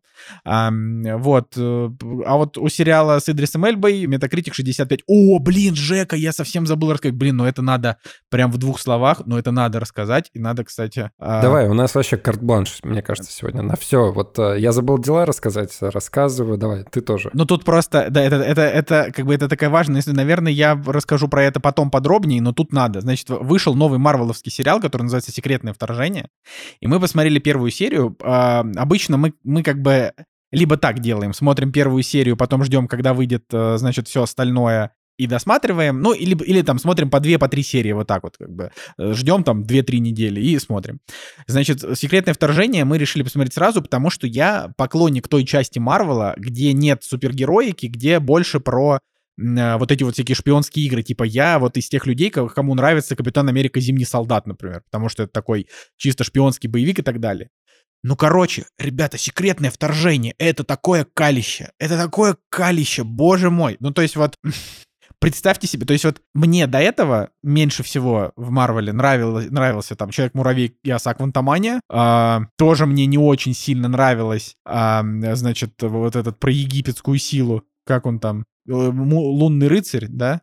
Да, вот. лунный рыцарь, да. Да, вот он, он мне тоже не нравился, но забудьте, это все такие шедевры в сравнении с секретным вторжением. Потому что, ну, помимо того, это, это только первая серия, поэтому никаких финальных выводов делать нельзя. Но помимо того, что там э, Ник Фьюри это просто какой-то слабенький дедочек, который только отх... либо отхватывает люлей, либо ему все говорят, ты уже постарел, и он такой, э, я действительно постарел. Ну, посмотрим, может быть, дальше это будет как-то развиваться. Значит, там, э, типа, действие первой серии происходит в Москве. Вот. И э, как бы тут надо понимать, что, значит, я на это смотрю не как обиженный россиянин, ни в коем случае, да, как бы. А, я скорее про логику. Вот мы сейчас с Женей будем обсуждать Теллера Рейка, и там немножко показали Грузию, показали грузинов как злодеев. А, вот. И там они выглядят не карикатурно. Они выглядят просто как головорезы, ну, как бы неважно какие. Значит, здесь Россия, а русских самих здесь практически, ну, в смысле именно вот как центральных персонажей россиян, да, здесь практически нет. И, наверное, даже и нет. Но а, он постоянно гуляет по городу, а, и, значит, вот как себе в 2023 году студийные продюсеры Marvel представляют Москву? Представляют, как вот Ник Фьюри идет по улице, встречает огромную толпу людей, все ходят в шапках-ушанках. Идет какая-то дискотека, все танцуют внутри в шапках-ушанках. Какой-то фестиваль, а казаки, значит, водят хороводы вокруг надувной матрешки, э, вокруг них толпа людей в шапках-ушанках. Они закупили столько шапок-ушанок, сколько я в жизни своей не видел, ни, даже я у себя в фантазии представить не мог, что столько... То есть это, ты понимаешь? И это еще не весь как бы бред, который там происходит. То есть в целом именно как бы это даже не то, что клюква, это уже какой-то, это уже какая-то чушь просто. Ну, то есть, как бы вы уже Голливуд показывал Москву. То есть, понятное дело, что а, ну, как бы Россия, типа, сейчас и на ближайшие много лет, это не та страна, которую там Голливуд будет показывать в, в хорошем свете. Никто от них этого не просит. Другая, другая история — это то, что по Москве, Петербургу, Екатеринбургу и другим городам ходят такие же люди в таких же одеждах, как и в вашем Нью-Йорке, господа. Uh, как в, вообще в любом другом городе, в любой другой стране, в таких же, я не знаю, шортах, джинсах, брюках, кроссовках и так далее. Они не ходят в шапках-ушанках. Единственное место, где русские надевают шапки-ушанки, это на каком-нибудь фестивале шапок-ушанок, которого не существует. Нигде, кроме как во вселенной этого сериала. Как же я с него кринжанул, это просто невозможно. Ну, то есть это, как я говорю, это меня ни в коем случае никак не оскорбило, я просто офигел с того, насколько плохо все проработано. Это как бы, ну там, конечно, нету вот этого э, там, как в идентификации Борна, типа имя там хшвышиш, твердый знак, то есть там такого нет. Но это, но это реально чушь. Это вот просто, это, это выглядит, выглядит очень глупо, э, как бы, и, ну, то есть... Не знаю, тут мне кажется, ну, что понятно, даже американцы, которые будут это смотреть, это не, ну это, это именно странно. Это знаешь, как вот почему, когда показывают Италию, они не показывают а, толпы людей, которые носят на руках макароны, я не знаю, ну там, или там, э, там каждый человек ходит с пиццей и всем предлагает пиццы. Ну то есть они же это не показывают, они же понимают, как бы, как выглядит Италия. Почему они не показывают Париж как а, когда любой фильм снимается в Париже, э, как в такую атмосферу, где вокруг люди кидаются просто друг друга круассанами и, и так далее. Почему как бы Москва там показана так, так, как будто бы это какая-то больная фантазия какого-то сатирика, карикатуриста, который видеоигру какую-то пилит. Ну, я не знаю. Ну, то есть для меня это какой-то бред абсолютно. Вот. Э, и говорю, это меня возмущает именно с точки зрения того, ну, типа, как же вы дешево подходите. Но при этом там и сюжет скучный. Да, вот это тоже важно, что они взяли одну из самых интересных комиксных арок, типа, про скрулов, которые там заняли всякие высокопоставленные позиции, а, и пока что это выглядит как невероятно унылейшее, унылейшее дерьмо, а еще они одного из а, центральных а, персонажей киновселенной Марвел убивают в конце первой же серии. И ты такой, а... ну, типа, окей. Слушай, вот. ну, на самом деле, очень странно, потому что, знаешь, если посмотреть на каст, такой Сэмюэл Джексон, Бен Мендельсон, Оливия Колман. Оливия Колман, да, там еще играет. Эмилия Кларк, прости господи, но все равно, как бы, да, Коби Смолдерс или как Эмилия там Кларк там супер хорошенькая, а, но Коби Смолдерс это же Мария Хилл, персонаж из этого. Но так ты обрати внимание на оценки на Кинопоиске и на оценки на MDB. Мартин Фриман там даже есть. Ну, короче, да, вот а, по актерам как бы, да, все хорошо, но на MDB окей, 7,2. Но это я просто к чему? Это я просто к тому, что ты вот говоришь о том, что персонаж э, Сэмюэл Л. Джексон, да, как-то поменялся в своей там харизме, характере, э, стойкости, силе и так далее. Так вот, у меня такое же ощущение было с э, сериалом Локи. Может быть, не в такой степени. Не, ну, да, ну, Жек, но... ну ты чё, Локи, это, блин, про богов, там вот это все, он все-таки фантастический. Нет, стоп, подожди. Я к тому, что вот я смотрю сериал Локи, и персонаж Локи он не соответствует тому Локи, который был до этого, который был хитрый, который был такой вот подлюка, там еще что-то с ним происходило, то есть он улыбался, строил козни и так далее. А там какая-то непонятная, бледная копия его же самого, который... Это не Локи. Слушай, ну этому есть реально... объяснение. Ну, все равно. В Локи, не, понимаешь, там есть объяснение, что, во-первых, это произошло сразу же после его поражения Мстителями. То есть он там немножко на low, как это, low morale. Во-вторых, ему показывают его, его судьбу, как бы, и это типа его как раз надламывает, и он понимает, что вот, то есть он видит всю свою жизнь и к чему приводят его поступки, в итоге они приводят его к смерти, и он как бы, и он меняется, вот. И это как бы натянуто, но это не секретное вторжение, Жень, все равно. Это... Ну, я говорю, что, может быть, не в таком а, градусе да, сильно. Да, ну, да. ну, короче, мне сериал Марвел не нравится. Но, по-моему, тебе понравился «Лунный рыцарь», который мне как раз, наоборот, вообще критично не нравится. Ну нет, он мне не очень понравился. Ну, в смысле, ну, средний. Да даже не средний, да плохо. Вот сейчас я вспоминаю, да херня, херня. Вот, Короче, вот, женщина Халк-адвокат. Я до сих пор, я, это, я, я не, это не иронично. Женщина Халк-адвокат, вот это 5,7 мо, можно себе в задницу запихать. Это отличный, топовейший сериал, просто с невероятно смешными шутками, и отлично там все. Просто вот Обожаю. Хочу второй сезон Знаешь, «Женщина Халк Адвоката». Кто-нибудь также смотрит на «Секретное вторжение», такие 6.0. Можете себе запихать. Отличный сериал. Слушай, ну я, я как бы... Я просто... Ну, я, очевидно, посмотрю дальше, потому что, ну, как бы, я люблю быть в лоре вселенной Марвел, поэтому мне в любом случае это будет интересно. А, но пока что это какая-то приснятина чудовищная. Опять же, ну, как бы, а с точки зрения вот именно их проработки Москвы, ну, это, это просто... Это просто смешно. Ну, типа, это просто смешно. Ладно, поехали обсуждать уже фильм, потому что мы вообще должны были подкаст записать на, на 70 минут. Мы уже записываем 80. Так что все, все как всегда, короче, разболтались. А пошли теперь про фильм. «Кактус» — подкаст о кино и не только. Так, друзья, ну, в общем, мы сегодня говорим про Тайлер Рейк «Операция по спасению». У нас э, лайтовенький такой э, фильм к обсуждению, не вот э, какие-нибудь Ари Астер или классика. Что-то выбрали, что Тайлер можно... Рейк вот... «Операция по спасению 2», «Extraction 2», вот так вот. Ну да, вторая, вторая часть. часть. Ну, кон- конечно же. Первую мы смотрели и обсуждали, вторая часть. Играют Крис Хемсворт, и очень много грузинских еще актеров, э, с которыми мы познакомимся по ходу действия. Джек, ты можешь себе представить, что с первого фильма три года прошло? Три года, офигеть, а как будто вчера просто, нет? Ну, не знаю, мне казалось, что, в принципе, три года и прошло. Ну, три, хотя... три года, блин. Хотя, знаешь, столько событий вокруг, что три года как миг. Мы сегодня вот шли по аллее, и которую вот недавно отреставрировали, сделали, там засыпали землей, а она уже вся в траве, причем в такой густой, и мы такие, господи, она так быстро выросла, и мы такие, да нет, это просто уже месяц прошел.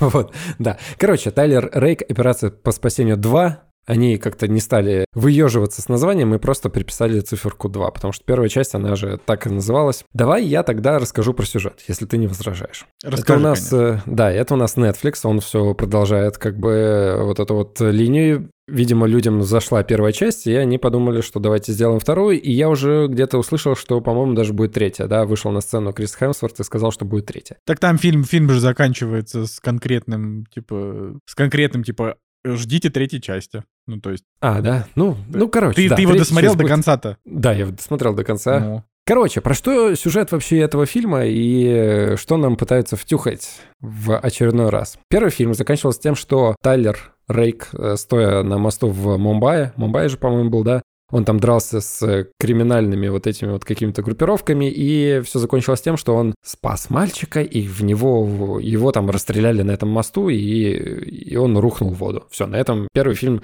закончился. У меня вообще было ощущение, что он как бы и должен был умереть, а нет, я сегодня пересмотрел концовку первого фильма, и да, он просто как бы вот ему попали в шею, по-моему, или еще там несколько раз в него выстрелили, он упал в воду, и все. Второй же фильм начинается с того, что наш бравый герой выплывает на берег грязной реки в Индии. Его тут же солдаты свои, видимо, дружественные, вытаскивают, оказывают первую помощь, его перевозят в ОАЭ, где подключают к аппарату э, вот поддержание жизни, и Тайлер Рейк впадает в кому. И его друзья по оружию, значит, бравая женщина и какой-то модный, кстати, дохленький кстати, чувак. Супер, кстати, красотка. Это вообще-то Галшифти, Галшифти Фар, Фарахани. Она играла в фильме «Паттерсон» с Адамом Драйвером в фильме «Джармуша», если что. Э, вообще реально просто супер красивая, супер красивая леди. Вот. Да, ну, каждому яблоко на свой вкус, но как бы я не знаю. Ну, окей, его друзья, они вот... Здесь, э, она, не, его... здесь она просто, да, ну, короче, так. Да, они положили его в клинику, и вот он лежит, значит, в коме, и они думают, отключать его или нет. И в этот момент Тайлер Рейк открывает свои глаза и такой, хрена с два, я умру, давайте мне, отправляйте меня на пенсию. Он, да, так, они, конечно, он так вообще-то не говорил. Да, он так не, говорил, да, он так не говорил, да. Отключите меня нахрен.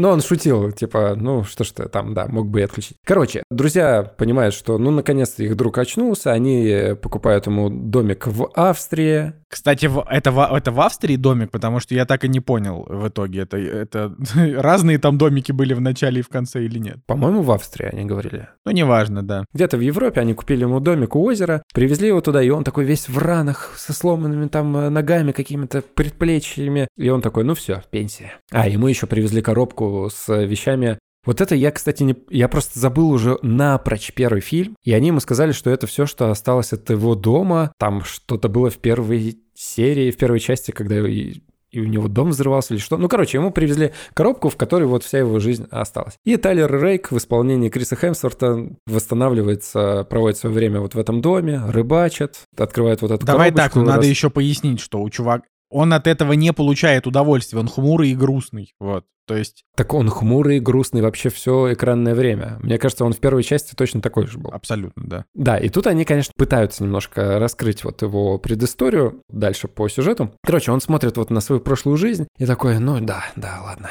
И внезапно к нему домой, вот в этот дом приезжает спецагент очередной, который говорит, дружище, у меня для тебя есть работка, от которой ты не сможешь отказаться. Отель Рейк, да пошел ты. А он такой, нет, не можешь ты отказаться, потому что работу тебе предлагает жена. И чувак такой, о, Бывшая.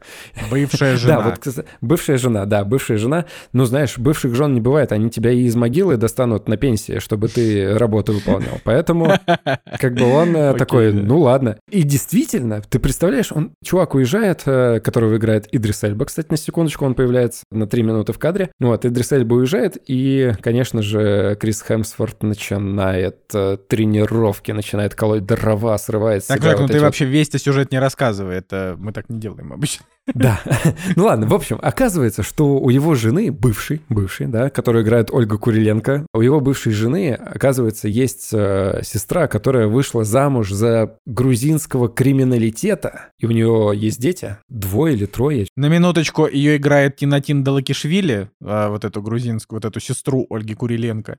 И это, ну, девочка, которая, в общем-то, много снималась и в русском кино, и в грузинском кино. Она, например, играла в том странном фильме «Заложники», который по реальным событиям, типа, снят, когда студенты в Советском Союзе, типа, э, захватили самолет просто ради ничего, э, с рейтингом 5,8. Но у нее, как бы, есть и нормальные фильмы в карьере, и она снималась в клипе э, Сироткина, например. Ну, в общем, она, она довольно известная в узких кругах девочка, актриса, девушка. Да, ну, короче, вот как-то так оказывается, что у бывшей жены есть сестра, которая вышла за грузинского криминалитета, и у них есть дети, и криминалитета есть брат. Ну, они, они, они все, да, криминальные чуваки. Да, они все криминальные, и у них чуть ли не лучшая э, группировка вообще, суперсолдаты, и они рулят всей страной, судя по словам э, персонажа в этом фильме. Им пришлось уехать в детстве, они выросли на окраинах Еревана, и им было очень тяжело, да. Да. Это если что, мы, мы различаем Ереван и Тбилиси, просто их увезли типа в Армению из Грузии, тоже непонятно, зачем этот кон- конкретно нет, этот... Там сказали, когда в Грузии началась гражданская э, гражданская война, они сбежали в Ереван. И там как бы получили вот эти дети по щам от местных э, шалопаев, бан... ну, каких-то вот э, бандюганов. И отец тогда наказал второму брату следить за своим братом до последней капли крови. Это как бы ключевая сцена. Но вот эти флешбеки из детства бандитов грузинских, это кринж, конечно. Э, солдаты врываются куда-то, расстреливают там мирное население. Короче, ну выглядело это... А Ереван, ну тоже, сразу хотелось тебя написать и спросить, Ну что, Колян, в Ереване все так, как показали. Ну это было 30 лет назад. Слушай, давай так, давай так, давай вот будем, будем честны. В Ереване 30 лет назад, скорее всего, было еще и похуже. Потому что надо сказать, что это, ну типа, а, вот они там описывают, это вот гражданская война в Грузии, это для меня это неизвестная часть истории э, к, к сожалению, если что, сорян. Но вот, например, в Армении в 90-х годах был очень сильный голод, и там действительно люди жили очень бедно, и там был такой же разгул бандитизма, как в России в 90-х. Поэтому здесь, э, ну, я, я не знаю, насколько это прям кринж. Я понимаю, просто это, знаешь, вот тебе в, в минуту, за ми... да, да какую за минуту, за 30 секунд показали предысторию злодеев, и все. Ну, ребят, ну постарайтесь, ну сделайте, ну, чуть-чуть побольше, да, как-то. Кринж из-за того, что они в 30 секунд. Была, значит, гражданская гражданская война в Грузии. Показали, как э, танки въезжают в здание, просто жестко кого-то расстреливают, дети сбегают. Ну, короче, там слишком как-то все это, знаешь, очень клишированно это преподнеслось, поэтому выглядит, ну, немножко странно. Допускаю, что такое возможно. Никаких особых претензий к этому нет. Окей. Ну, просто клишировано и...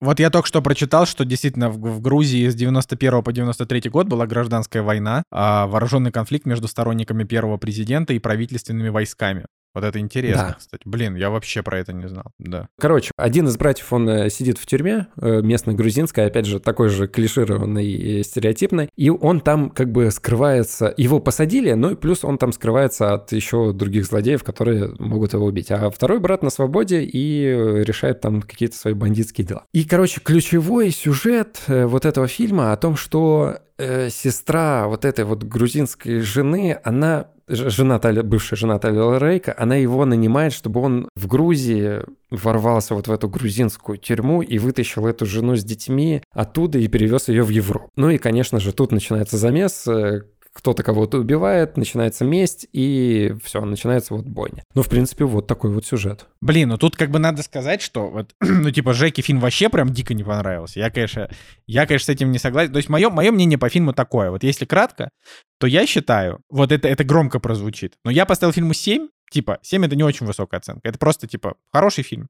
Я поставил почему? Потому что для меня вот на фильме «Тайлер Рейк 2» наконец-то боевики снова обрели какой-то смысл. Я объясню почему. Потому что за последние годы я, смотря боевики, я понял, что они как бы себя уже ну совсем изжили. Как хороший вот и, и последний из ярких примеров, это, например, был «Гнев человеческий» а, Гая Ричи, да, там в 21 году. Ну, такой как бы большой боевик. Я смотрю, понимаю, что этот фильм который уже сняли неоднократно до этого. И он уже ничего нового тебе не предлагает, при этом еще и скучноватый. Потом показывают тебе Джон Уик 4. Ты такой думаешь, ну да, классно, три часа он там месит врагов, но одинаковыми движениями, одинаковые действия совершает. Сюжет вообще никак не двигается. Ну, то есть, это просто повторение третьей части, но увели... то есть, все косяки третьей части умножены на двое, потому что фильм просто тупо в два раза длиннее, точно так же наплевательство вообще на все какие-то сюжетные конву и лор и так далее. Вот тебе Джон Уик 4, который как бы произрос из хороших первой и отличной второй части.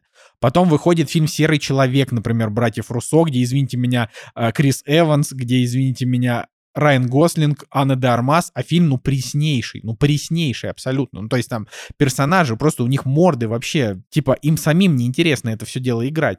И вот ты смотришь и думаешь, блин, а где, куда делись все боевики? А, как бы про которые вот можно сказать, хорошо, операция «Фортуна. Искусство побеждать», да, вот мы вот буквально, вот свежачок тоже Гай Ричи. Смотришь, ну как бы он, он веселенький, конечно, но он боевик постольку поскольку. Знаешь, и получается, что вот таких вот, чтобы можно было сказать, вот я посмотрел боевик, и это был прям боевик, да, вот такой вот, чтобы, чтобы не, ну, вот, типа не говнище категории D, это типа фильмы, в которых там снимается какой-нибудь Майкл Мэтсон, Брюс Уиллис, вот эти вот фильмы все на 4 из 10, а вот эти вот э, на 3,6, а, да, там с Николасом Кейджем, вот это вот все просто проходное кино, которое видео on demand. А, как бы, а вот когда выходит такой нормальный большой голливудский боевик, ты его посмотрел и такой, ну, это вот это как бы, это кино, в котором есть что смотреть. Вот мне вот этот фильм, он мне показал, что есть что смотреть. Он, конечно, банальный тоже. Но как минимум здесь есть несколько не самых банальных сюжетных ходов, не самые банальные злодеи, которые неплохо сыграли, на мой взгляд, мне вообще очень понравилось, как они играют. Так, подожди-ка, ну-ка, какие сюжетные ходы? Ну, ну вот давай, смотри, может ну вот смотри. Меточку поставим про спойлеры. Ну, давайте так, да, слушайте, тут нечего спойлерить в этом фильме, но если что, вы можете посмотреть под фильм, а потом вернуться к подкасту. Спойлеры начинаются здесь, значит, а, спойлер алерт. А, значит, ну вот смотри, вот его сын, например, а, сын а, вот этого, ну вот этой женщины, да, вот этой девушки Тинатин, а, сын, который как бы свалил от них, типа, к, вот, и, и как бы, и, и в итоге разочаровался это не самый частый ход, когда, э, ну, как бы вот жертву уже спасли, ну, то есть не жертву, а как бы, ну, вот кого-то уже спасли из каких-то лап, и он как бы сам же по своему желанию туда идет. То есть такое тоже, конечно же, было. Но я давненько этого не встречал, вот я так скажу. Потом мне показалось довольно как раз смелым тот ход, который ты дико закринжевал, когда просто грузинские, грузинские войска бандосов прилетели в Вену и просто расхреначили там копов. Я такой, чё? Ну, типа, это было достаточно а, ну, скажем так, это было довольно колоритно, хотя и, конечно, глупо. Но вообще, э, но вообще я тебе хочу сказать, что, извините меня, здесь минут 20 одним дублем сцена э, побега из тюрьмы, ну, то есть за, с начала захода в тюрьму и с момента, как вот там поезд, типа, взрывается. Эта сцена, конечно, она не снята одним дублем, она, очевидно, она сделана так, что она одним дублем, а снята она, конечно, миллионом дублей, но это очень круто. Я ее вот прям с удовольствием бы прям вот сел бы и пересмотрел всю эту сцену заново. Настолько мне она понравилась. Она, ну, потому, потому что, в, ты понимаешь, что в ней есть все в этой сцене. Там есть и рукопашные драки, такие прям кровавые, и всякие такие, ну, типа, нетривиальные убийства всякими какими-то подручными средствами, и перестрелки на поезде, и погони на машине. Ну, то есть это вот, я, ты, ты, ты реально хочешь мне сказать, что вот это тебя не впечатлило, а что тогда впечатлило, если это не впечатлило? Давай так, а, еще пока не буду про свои эмоции говорить. Еще стоит сказать о том, что, что Тайлер Рейк первая часть, что вторая — это все выходцы, кто поставил эти фильмы. Это выходцы из группировки Чада Стахелски, который снял Джона Вика. Подожди, но там, на минуточку, сценаристы обоих частей — это братья Руссо, которые Марвел. Ну да, да, да, да, да, да. Но постановка как бы и режиссура — это вот э, человек, который был каскадером в их э, команде, Подожди, которая Сэм вот занимается... Харгрейв. Он... Да, он э, каскадер из э, группы Чада Стахелски, которые вот э, вместе они помогают фильмам, а, оказывают услуги с точки зрения вот постановки боев, там, драк и так далее. Он был каскадером, и он стал также режиссером. Так что из вот этой тусовки уже три каскадера стали режиссерами. Значит, сам Чад Стахелский, потом а, второй режиссер Джона Вика который снял э, «Быстрее пуля», и вот э, режиссер, который снял две части. Слушай, ну давай так. А, вот я еще скажу, что первая часть мне понравилась меньше, чем вторая, как раз потому, что вот эта сцена в тюрьме прям меня очень сильно впечатлила. И первая, она все-таки какая-то как будто тягучая слишком. А здесь динамики было прям очень много, вообще не дали продохнуть. Да, а... здесь динамики много, я да. согласен. Но вот я просто хочу сказать, что ты сейчас, да, я последнее, что, ну вот этот Сэм Харгрейв, который ты говоришь, каскадер, я про, это, про этот факт не знал, спасибо, что рассказал. А, значит, вот он снял всего два фильма. Первого Тайлера Рейка и второго Тайлера Рейка. И, ну вот, ну, в целом-то, это, знаешь, неплохо для человека, который не снимал кино, вот так вот сесть, как бы, и снять не, ну, не помойные боевики. Ты понимаешь, что вот, ну, типа, есть жанр помойных боевиков, где плохая постановка экшена, где все выглядит прямо супер тупо. Ну, вот все вот эти вот фильмы с Брюсом Уиллисом с рейтингом 3,5, типа, не знаю, какие-нибудь там копы под прикрытием, месть, знаешь, там, одержимая одержимость. Ну, вот, вот, вот все вот это вот дерьмо, которое в год выходит по 20 штук. Не просто ж так, у этого фильма рейтинг условно 7, а у тех типа рейтинг 3. Да, ну, значит, как бы люди в нем, очевидно, разглядели какой-то потенциал. Да, но из да. этой троицы, к сожалению, вот э, это самый слабый режиссер. Ну, потому что у Дэвида Лича как раз-таки шикарный боевик «Быстрее пули». Это, наверное, чуть ли не лучший боевик вот, кстати, за вот последние это, пару лет. Вот, вот это хорошо, что напомнил. Вот «Быстрее пули». Реально, да. И если вот э, проходники именно сравнивать, видишь, тебе серый человек не нравится. Ну, опять же, мне серый человек, я не говорю, что он мне нравится. Хотя, когда я его смотрел, ну, он, в принципе, меня развлек. Не, ну я ему тоже поставил 7. Но он как бы, ну, блин, ну он же прям, ну, он скучнее. Он мне понравился тогда вроде больше, чем вот э, сейчас. Короче, да, я с тобой согласен. Они еще часть... дорогущие все кошмар вообще. Они так дорого стоят, и как будто бы они просто, ну, не стоят таких денег. Мне кажется. Согласен.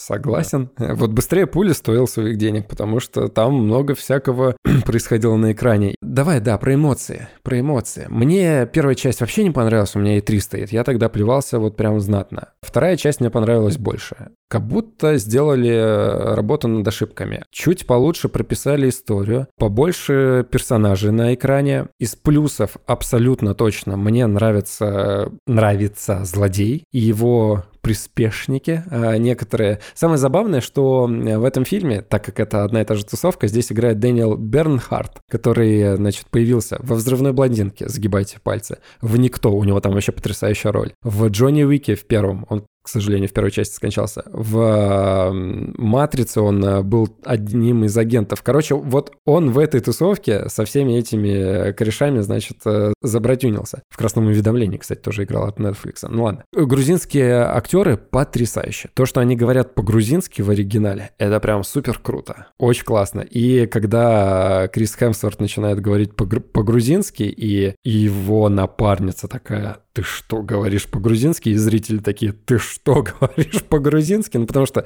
в первой части как бы предпосылок к этому не было. Я вот не помню, скажи, действительно, в первой части была э, Ольга Куриленко или нет? Так, давай, давай так. Во-первых, ну, она там была в воспоминаниях, но если ты mm-hmm. докапываешься к тому, что, э, к тому, что он говорит по-грузински, я напомню тебе, что Джон Уик белорус оказался во второй части Джона Я Уика. не докапываюсь, я наоборот говорю, что это прикольно. Ну, то есть это действительно какой-то внезапный такой момент, когда ты такой, что? Да, но на, самом деле вообще это, это действительно прикольно, что здесь как бы вот, вот я типа я не знаю грузинский язык, но я слышал, как грузины говорят на грузинском языке. Да, сейчас это, это конечно, максимально неэкспертно, простите, но как бы я слышал. И вот то, как разговаривают там персонажи, как бы они разговаривают реально на грузинском языке, тем более, что там актеры грузины. Когда в секретном вторжении говорят по-русски, там опять выпьем, выпьем за здоровье. И ты думаешь, повтори это еще раз, и я приеду в США, чтобы нассать тебе на лицо. Вот.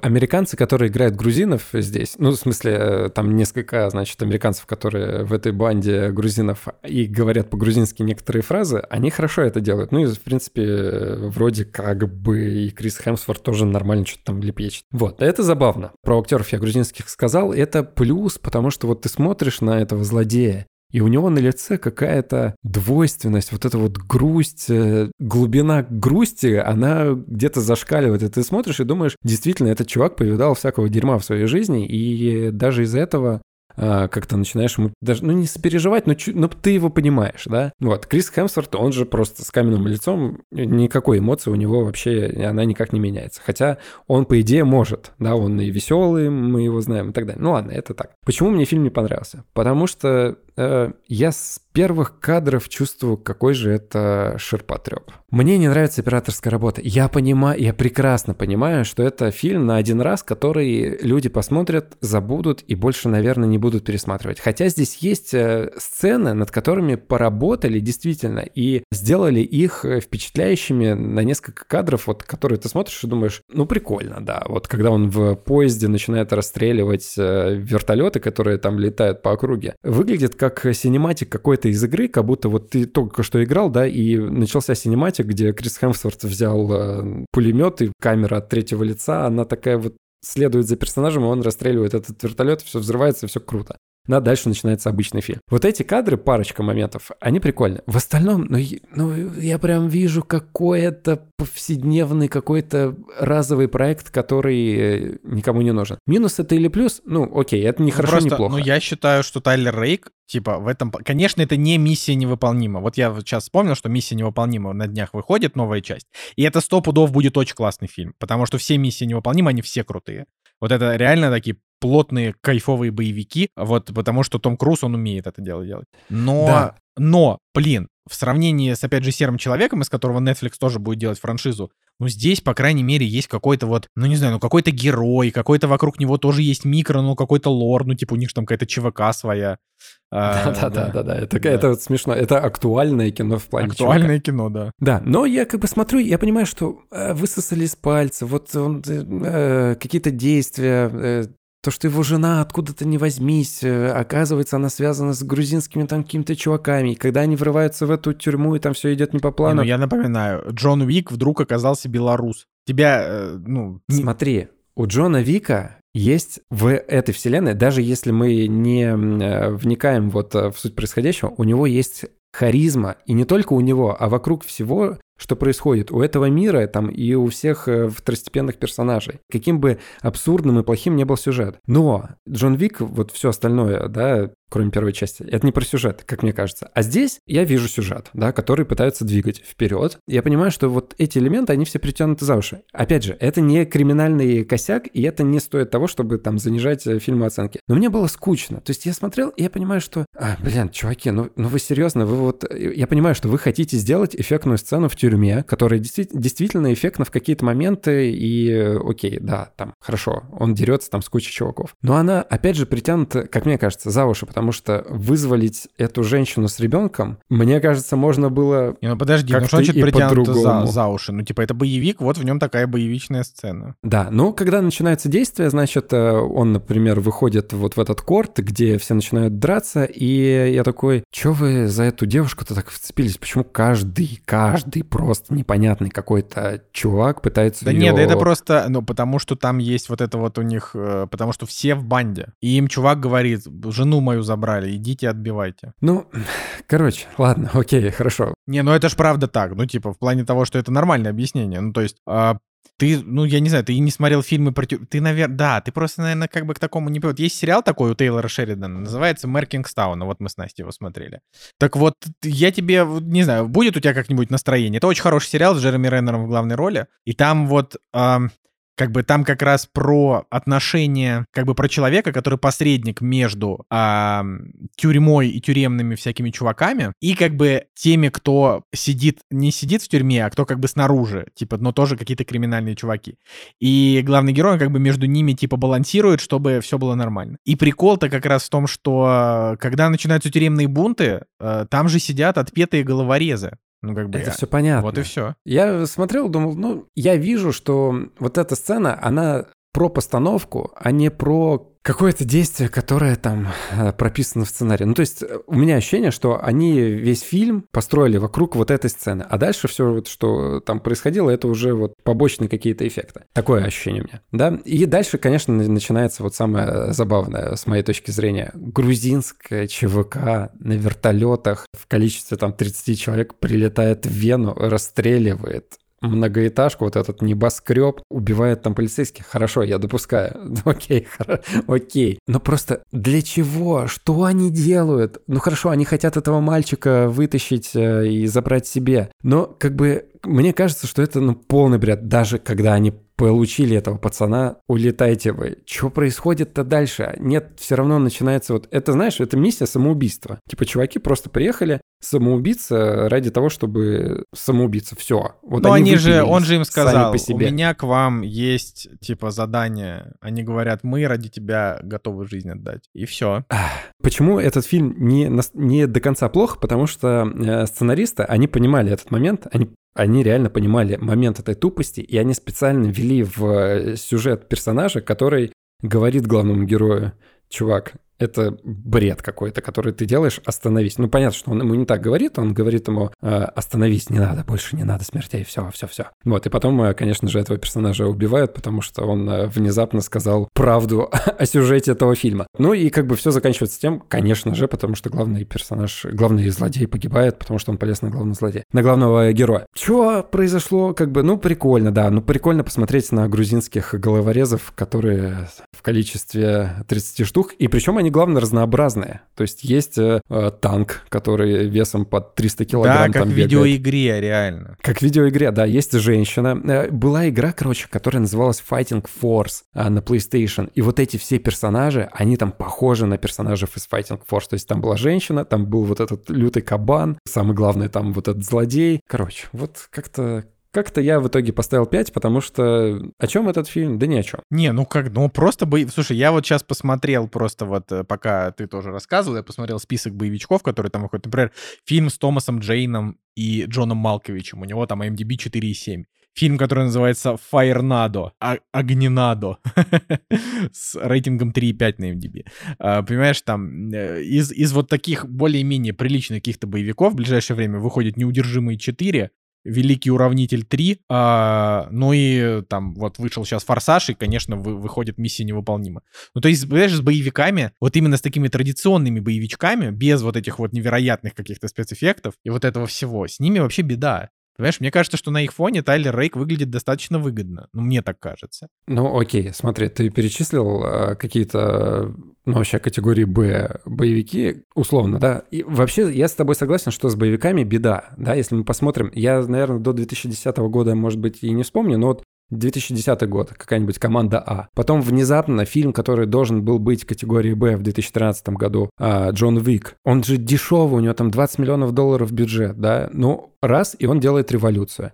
И потом появляются, а, вот а, появляются все вот эти вот последователи а, вот этого вот э, ганфу, рукопашного боя, людей, которые делают постановку вот таких боев. То есть, да, у нас там, опять же, перечислю, атомная блондинка, быстрее пули, там еще, по-моему, что-то было... Нет, короче, никто вышел тот же самый, да? А, вот они сделали какую-то мини-революцию, а дальше все, дальше все вернулось обратно на круги своя, и не будет больше каких-то клевых боевиков. Быстрее пули не окупился. Неудержимые 4. Третья эта часть была уже говнищем, а четвертую я посмотрел, это тоже будет говнище, и, ребят, вы посмотрите трейлер. Боевиков с Джейсоном Стэттемом уже как определенного жанра, их тоже уже нету практически, да, ну иногда у Гая Ричи он появляется, ну и все. Ну вот какие-то, может быть, мастодонты еще остались в плане Топ Гана и миссия невыполнимая. Ну и все. Ну, короче, вот э, сам э, Тайлер Рейк, он на их фоне даже каких-то средних боевиков, ну хорошо, да, он выделяется просто потому, что ему подтянули постановку, которая э, заключается вот в этой вот жесткости рукопашного боя, перестрелок и так далее. Ему подтянули, благо есть вторая часть, ему подтянули э, масштабные какие-то визуально крутые сцены,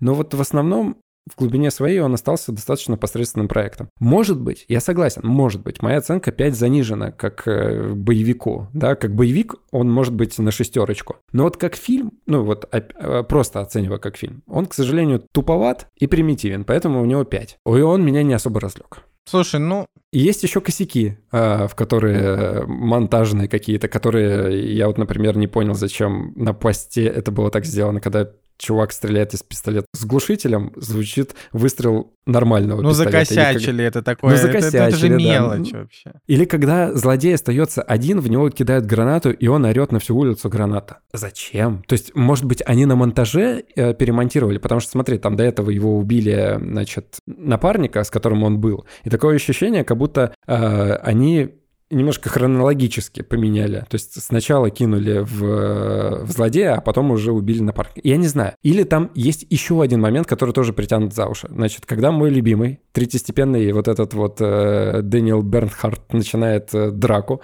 а он же очень крутой. Если вы посмотрите первую, э, первого Джона Вика, он там э, 5 минут махается с э, Джоном Виком. И он ему, и он как бы такой самый серьезный для него противник. Он очень крутой. И в Никто он тоже клево играет. И там есть сцена, когда он и второй чувак, какой-то второстепенный, они нападают на Тайлера Рейка на парковке. Монтажная какая-то вырезанная сцена определенно есть, потому что, значит, Тайлер Рейк убивает одного, а второго они забывают. Ну, то есть он его просто откинул, и все. И он куда-то пропал. И он появляется только в конце. Ну, короче, такое ощущение, что они, может быть, его еще и порезали в какие-то моменты, потому что внезапно где-то герои выпадают вообще из битвы, если ты посмотришь.